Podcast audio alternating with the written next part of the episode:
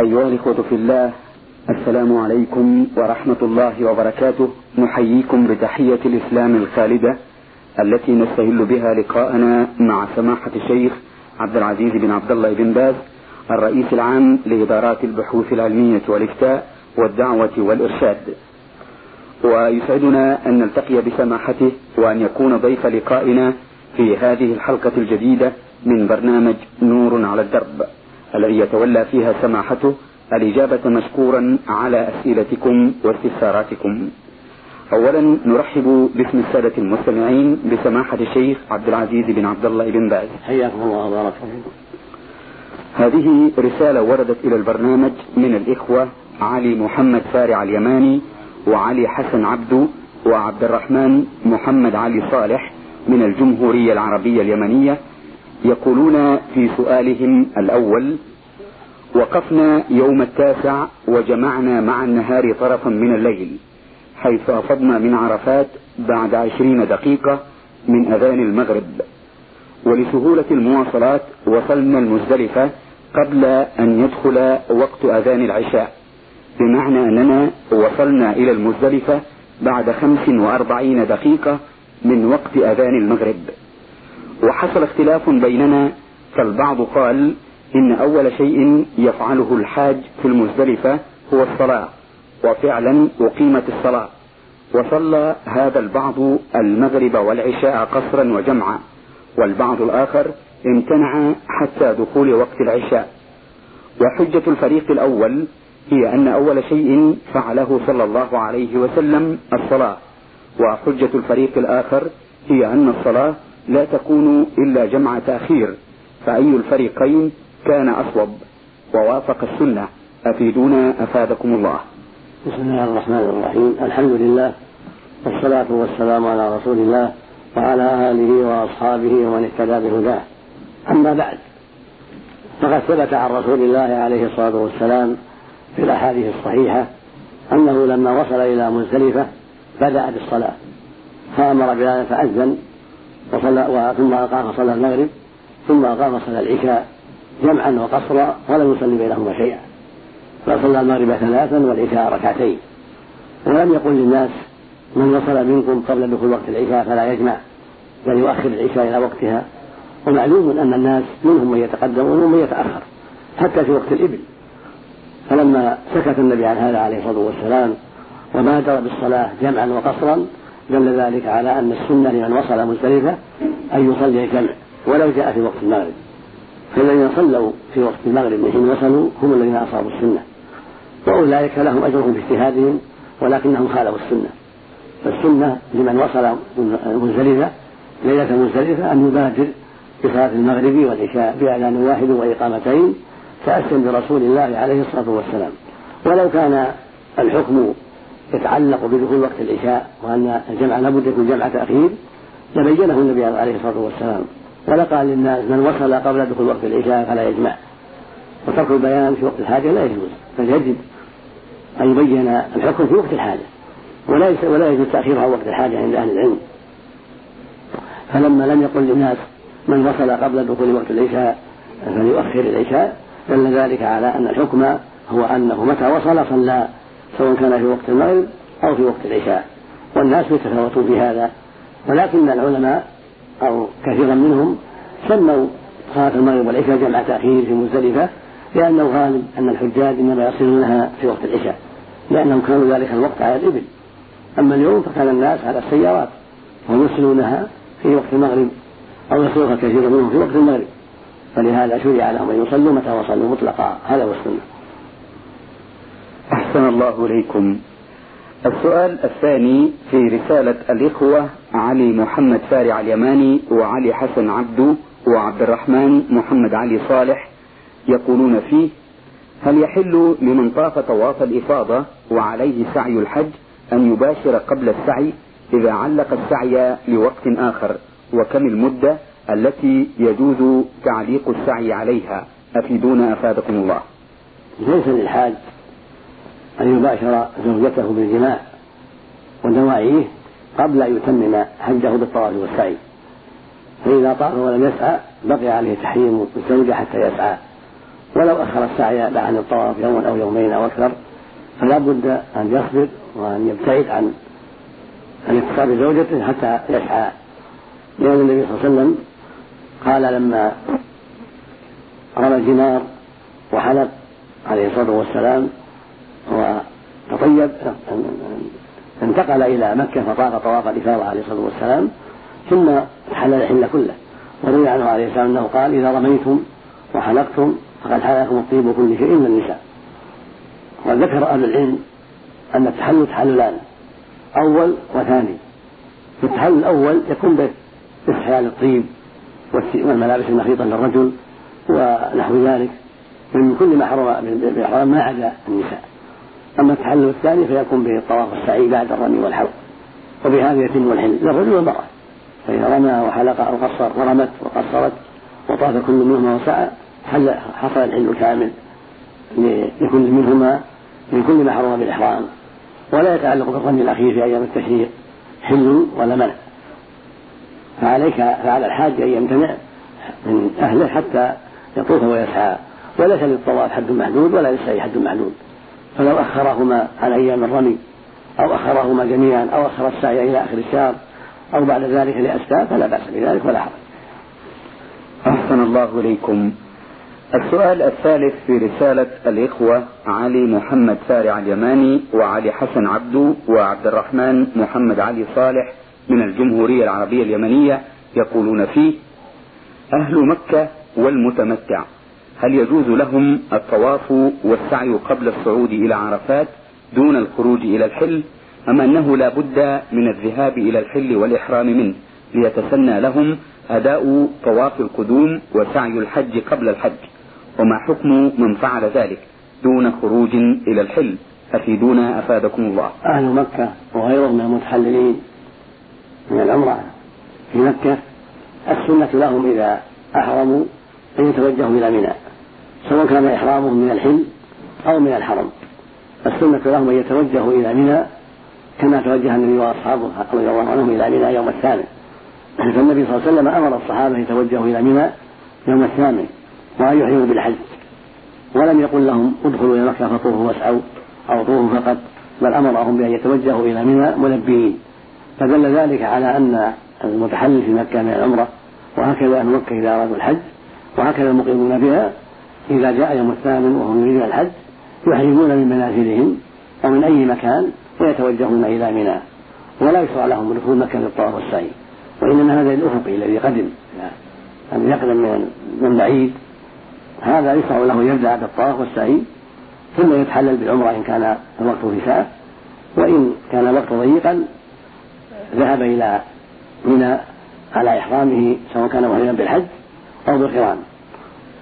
أما إن كان بالعمرة فقط وهو المتمتع فإنه بعد الطواف والسعي يقصر أو يحلق والسنة التقصير إذا كان إذا كانت العمرة قريبة من الحج حتى يتوفر الحلق للحج.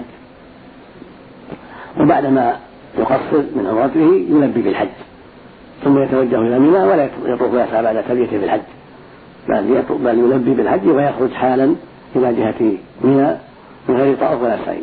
وهذا الطواف والسعي الذي يفعله المحرم من مكة في الحج لا يجزئه. إذا طاف وسعى بعدما أحرم في مكة بالحج لا يجزئه لأنه غير مشروع وإنما الطواف والسعي يكون بعد ذلك بعد نزوله من عرفات يوم العيد أو بعده. هذا هو الطواف المشروع لمن أحرم من مكة من أهلها أو المقيمين فيها أو المتحللين والله ولي التوفيق. أحسن الله إليكم.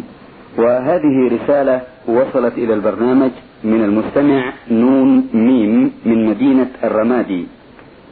يقول في رسالته وفي بدايتها بسم الله الرحمن الرحيم. السلام عليكم ورحمة الله وبركاته. أرجو الإجابة على أسئلتي التالية. السؤال الأول عن ثوبان رضي الله عنه. قال قال رسول الله صلى الله عليه وسلم من فارقت روحه جسده وهو بريء من ثلاث دخل الجنة. الغلول والدين والكبر رواه الترمذي. ما هو الغلول؟ وهل هذا الحديث صحيح أم إسناده ضعيف؟ أفيدونا جزاكم الله خير. هذا الحديث لم أقف على إسناده. وسأراجعه إن شاء الله ونتكلم عليه في حلقة أخرى. أما الغلول فهو الأخذ من الغنيمة من بعد قبل قسمها من طريق الخفية والسر. وهكذا الأخذ من, الأخذ من الأمانات كالوكيل على بيت المال أو على أمانة أيتام أو ما أشبه ذلك. يأخذ منها بغير حق يسمى غلولا. والوعيد فيه شديد يقول الله عز وجل ومن يغلل يأتي بما غل يوم القيامة. فالغلول من المحرمات ومن الكبائر يجب الحذر منه. وأما الدين فشأنه خطير وسئل النبي صلى الله عليه وسلم سأله بعض المجاهدين قال يا رسول الله أرأيت إن قتلت؟ أدخل الجنة؟ قال نعم إن قتلت صابرا محتسبا مقبلا ودد ثم قال ماذا قلت؟ قال قلت يا رسول الله أرأيت إن قتلت في سبيل الله أدخل الجنة؟ قال نعم إن قتلت صابرا محتسبا مقبلا ودد دخلت الجنة إلا الدين. فإن الدين أخبر فإن جبرائيل أخبرني بهذا آنفا. فهكذا هذا يدل على أن الدين لا يسقط. ولو دخل صاحبه صاحبه العمل الجنة. فالشهداء موعود بالجنة والكرامة. وهكذا كل مؤمن مات على الإيمان والهدى مدعو موعود بالجنة والكرامة. كما قال الله سبحانه في سورة التوبة وعد الله المؤمنين والمؤمنات جنات تجري من تحتها الأنهار. فكل مؤمن وكل تقي موعود بالجنة لكن هذا الوعد لا لا يسقط الدين. فالدين الذي للناس يبقى لهم ولا بد أن يعوضوا عنه. والمؤمن إذا أخذ الدين بنية الوفاء فالله عنه سبحانه وتعالى. كما قال النبي صلى الله عليه وسلم من أخذ أموال الناس من أخذ أموال الناس يريد أداءها أدى الله عنه. ومن أخذها يريد إتلافها أتلفه الله رواه البخاري في الصحيح. فأنت يا عبد الله متى أخذت الدين؟ قرضا أو ثمن مبيع أو نحوهما؟ وأنت تقصد الوفاء وتحرص على الوفاء فالله يوفي عنك. فإذا مت ولم توفي من غير تقصير وأنت قد نويت الوفاء وحرصت عليه فالله يوفي عنك جل وعلا. وهو الحق لا يضيع. لو صاحب الدين يعطى حقه والله يرضيه عنك سبحانه وتعالى إذا كنت أردت الوفاء ولكن ولكنك عجزت عنه. أما الكبر فأمره خطير شره عظيم. يقول النبي صلى الله عليه وسلم لا يدخل الجنة من كان في قلبه مثقال وحبة خردل من كبر. فمثل التكبر من كبائر الذنوب.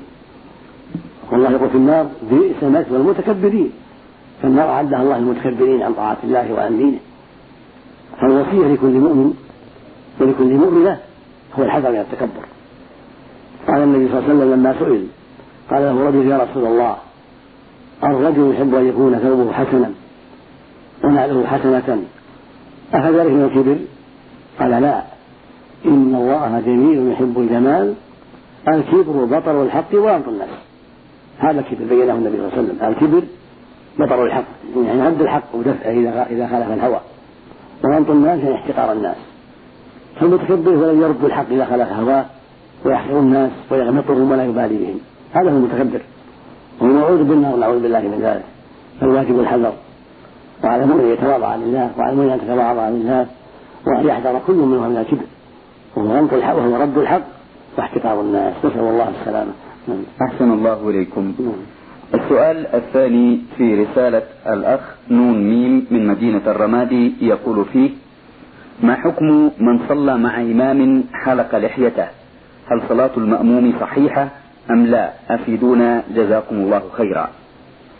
اختلف العلماء رحمة الله عليهم في الصلاة خلف الإمام الفاسق بالمعاصي كالمرابي ومن عرف بشيء من المعاصي الكبيرة كالعقل الوالدين وقطيعة الرحم وشهادة الزور ونحو ذلك.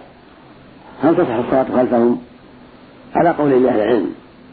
والصواب أنها تصح الصلاة خلفهم. لأن الرسول صلى الله عليه وسلم قال في الأمراء يصلون لكم فإن أحسنوا فلكم ولهم وإن أساءوا فلكم عليهم. ولم يؤمر بإعادة الصلاة خلفهم وفيهم الفاسق وفيهم غيره. ولأن الصحابة كابن عمر صلوا خلف الحجاج بن يوسف الثقفي أمير العراق وكان من أشرق الناس وأظلم الناس. فالصواب أن الصلاة خلف الفاسق صحيحة. أما خلف الكافر فلا. خلف الكافر المعروف بالكفر كان يسب الدين أو يتعلق بالأموات ويدعوهم من دون الله أو ما أشبه ذلك من أنواع الكفر هذا لا يصلى خلفه وأما الفاسق وهو المسلم العاصي فهذا الصلاة خلفه صحيحة. وحالق اللحية من هؤلاء من الفسقة. إذا أصر على ذلك ولم يتب ويتوب من الفسقة يعني من العصاة. فالصلاة خلفه صحيحة ولكن ينبغي ألا يتخذ إماما. ينبغي المسؤولين أن يلتمسوا إماما أصلح منه مع القدرة. حتى لا يؤم لا يؤم الناس إلا خيارهم. نسأل الله للمسلمين العافية والسلام. نعم. أحسن الله إليكم. السؤال الثالث في رسالة الأخ نون ميم من مدينة الرمادي يقول فيه ما حكم من استمع إلى الغناء ثم صلى؟ أفيدونا جزاكم الله خيرا. الاستماع للغناء منكر لا يجوز. ولكنه لا يمنع صحة الصلاة. قد جمع بين شر وخير وخير. فإذا استمع الغناء أو آلات الملاهي ثم صلى. فقد جمع شرا وخيرا. فصلاته إذا استوفت شروطها صحيحة. إذا أداها كما أمر الله صحيحة. وعليه التوبة من استماع الغناء. قال الله عز وجل ومن الناس من يشتري له الحديث إلا عن سبيل الله بغير علم. ويتخذها هزوا. أولئك لهم أولئك لهم عذاب مهين. قال أكثر المفسرين رحمة الله عليهم إن لهو الحديث هو الغناء قال بعضهم يلحق به آلات اللهو وكل صوت منكر. الله جل وعلا ذم من فعل هذا قال ومن الناس من يشتري له الحديث. وهذا على سبيل الذم والعيب لهم والتحذير من هذا العمل. فلا يجوز للمسلم أن يتسمع الغناء لأنه يمرض القلوب ويصدها عن ذكر الله ويسبب تثاقلها عن سماع القرآن ويسبب أيضا الاستهزاء بآيات الله. فالخطر فيه عظيم. فالواجب على المؤمن والمؤمنة أن يحذر ذلك وأن يبتعد عن استماع الأغاني وآلات الملاهي حذرا من مرض القلوب وحذرا من غضب الله عز وجل.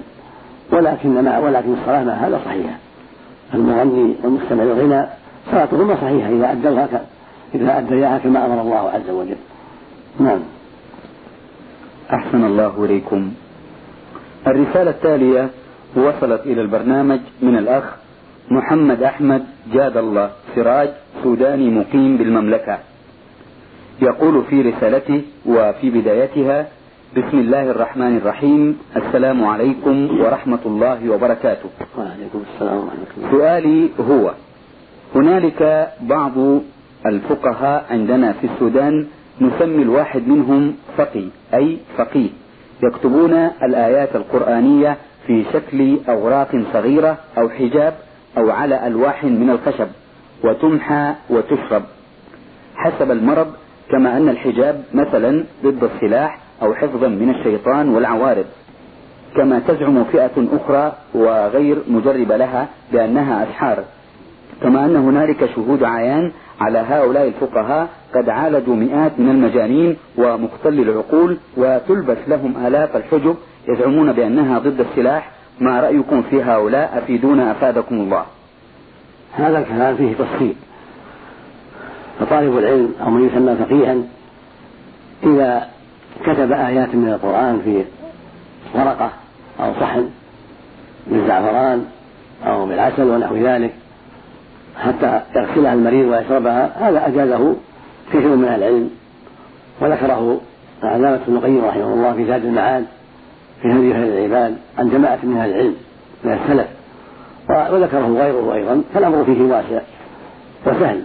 إذا كتب آيات من القرآن أو دعوات طيبة بالزعفران أو بالعسل ثم وصف وشربه المريض قد ينفع الله بذلك. ولكن أحسن من هذا أن يقرأ على المريض ينفث عليه في الآيات والدعوات الطيبة يسأل الله يسأل الله له الشفاء. هذا أحسن.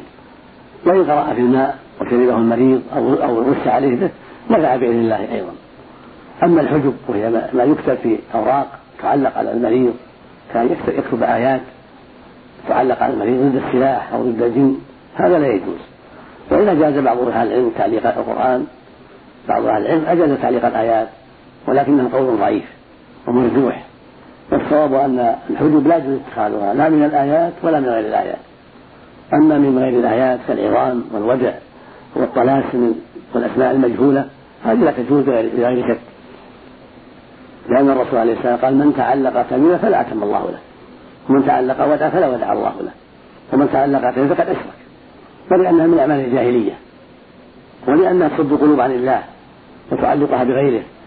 والقلوب يجب أن تعلق بالله سبحانه وتعالى وتعتمد عليه.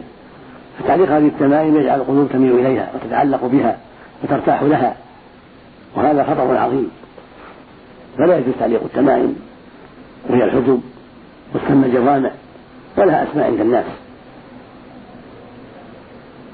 ومن هذا ما ورد في حديث عمران بن حصين رضي الله عنه عن النبي صلى الله عليه وسلم رأى رجلا في يده حلقة من صفر فقال ما هذا؟ قال من الواهنة. فقال له النبي انزعها فإنها لا تجدك إلا وهنا فإنك لو مت وهي عليك ما أفلحت أبدا. فأخبر النبي صلى الله عليه وسلم أن هذه الحلقة التي يعلقها بعض الناس على في يده عن مرض يسمى الواهنة لا تجوز إلا وهنا وانها منكره لا تجوز. فينجس التمائم ودخل حذيفة بن اليمان رضي الله عنه الصحابي الجليل على رجل. فوجد في يده خيط من الحمى وجد في يده خيط وجد في يده خيطا من الحمى فقطعه. سأل عن هذا قال من أجل الحمى؟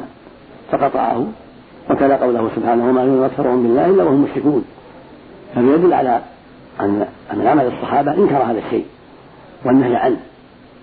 فلا يجوز للمسلم ولا للمسلم تعليق هذه التمائم ولا هذه الخيوط والحجب على مريض أو على صبي أو على غيرهما لذكر الجن أو السلاح أو ما أشبه ذلك.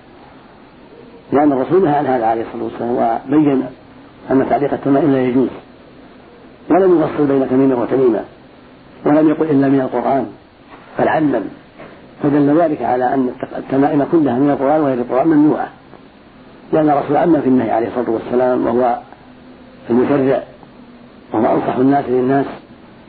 ولو كان في تمام شيء شيء مستثنى لاستثناه النبي عليه الصلاة والسلام. ثم أيضا تعليق التمام من القرآن وسيلة إلى تعليق التمائم الأخرى. فيلتبس الأمر ويخفى على الناس وتنتشر التمائم الشركية وسد الذرائع من أهم المهمات في الشريعة الإسلامية. فوجب منع التمائم كلها عملا بعموم الأحاديث وسدا لذرائع الشرك وحماية للأمة مما يفسد عقيدتها ويسبب غضب الله عليها سبحانه وتعالى. نسأل الله للجميع الهداية والتوفيق. أحسن الله إليكم. وهذه رسالة وصلت إلى البرنامج من الأخ طالب علم. يقول في رسالته وفي بدايتها بسم الله الرحمن الرحيم. السلام عليكم ورحمة الله تعالى وبركاته. وعليكم السلام ورحمة الله السؤال الأول يقول فيه هل هذه الأحاديث الآتية صحيحة أم لا مع توضيح معنى الحديث لو تكرمتم الحديث الأول قال رسول الله صلى الله عليه وسلم إن الذين يضعون هذه الصور يعذبون يوم القيامة. يقال لهم أحيوا ما خلقتم. إذا كان هذا الحديث صحيح فما حكم الصور المتداولة بين الناس اليوم في الأسواق والمنازل والسيارات والصور المطلوبة في المدارس والجامعات وجميع الصور بأنواعها؟ وما هي الصور المحللة في الدين؟ أفيدونا أفادكم الله. نعم هذا الحديث صحيح. رواه البخاري رحمه الله في الصحيح وغيره عن عائشة رضي الله عنها وفي باب أحاديث أخرى. يقول فيها النبي صلى الله عليه وسلم إن أصحاب هذه الصور يعذبون يوم القيامة. ويقال رحموا ما خلقتم وكان كان سبب ذلك أنه صلى الله عليه وسلم قدم من سفر ورأى على بيت عائشة سترا فيه تصاوير. ثوبا فيه تصاوير غضب. وهتك الستر وقال إن أصحاب هذه الصور يعذبون يوم القيامة ويقال لهم أحيوا ما خلقتم. وقال عليه الصلاة والسلام أشد الناس عذاب يوم القيامة المصورون وقال عليه الصلاة والسلام كل مصور في النار. إلا بكل صورة صورها نفس العذاب في جهنم. وقال أيضا عليه الصلاة والسلام من صور صورة في الدنيا كلف أن ينفخ فيها الروح وليس بنافخ هي دالة على تحريم تصوير ذوات الأرواح من الدواب والطيور ومن الإنسان كل هذا ممنوع إلا إلى الضرورة. فقد قال عز وجل وقد فصل لكم ما حرم عليكم إلا ما اضطررتم إليه.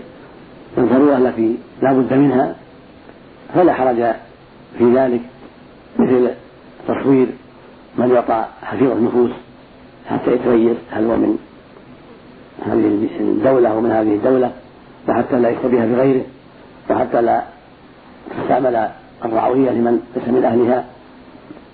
فإذا وجدت الصورة لم يستطع غير صاحبها أن ينسبها إلى نفسه. وهكذا عند الحاجة الأخرى مثل أصحاب الجرائم المعروفين إذا صورهم ولاة الأمور ونشروا أسوارهم بين الحراس في أطراف البلاد حتى يعرفوهم ويمسكوهم أو ما أشبه ذلك من الحاجات المهمة الضرورية العظيمة فلا حرج في ذلك. وإلا الواجب عدم التصوير وترك الصور. ثبت في الصحيح عن علي رضي الله عنه أمير المؤمنين عن النبي صلى الله عليه وسلم قال لا تدع صورة إلا طمستها. هكذا يقول النبي صلى الله عليه وسلم لعلي رضي الله عنه. لا تدع صورة إلا طمستها ولا قبرا مشرفا إلا سويته. خرج مسلم في الصحيح. هذا يدل في الصور؟ أنك إذا رأيت الصورة في بيتك تطلقها تزيلها سواء في جدار أو في أو مستقلة في محفوظة عند أهلك أو كذا تزيلها تطمسها تتلفها وهكذا القبور المشرفة تهدم. لا يبنى على قبر لا مسجد ولا قبة ولا غير ذلك. ولهذا ثبت عن رسول الله عليه الصلاة والسلام أنه قال لعن الله اليهود والنصارى اتخذوا قبور أنبيائهم مساجد قالت عائشة رضي الله عنها يحذر ما صنعوا قال عليه الصلاة والسلام وإن ألا وإن من كان قبلكم كانوا يتخذوا قبور أنبيائهم مساجد. ألا إن ألا وإن من كان قبلكم كانوا يتخذوا قبور أنبيائهم وصالحيهم مساجد. ألا فلا تتخذوا مساجد فإني أنهاكم عن ذلك. خرجه مسلم في الصحيح عن جند بن عبد الله البجلي رضي الله عنه.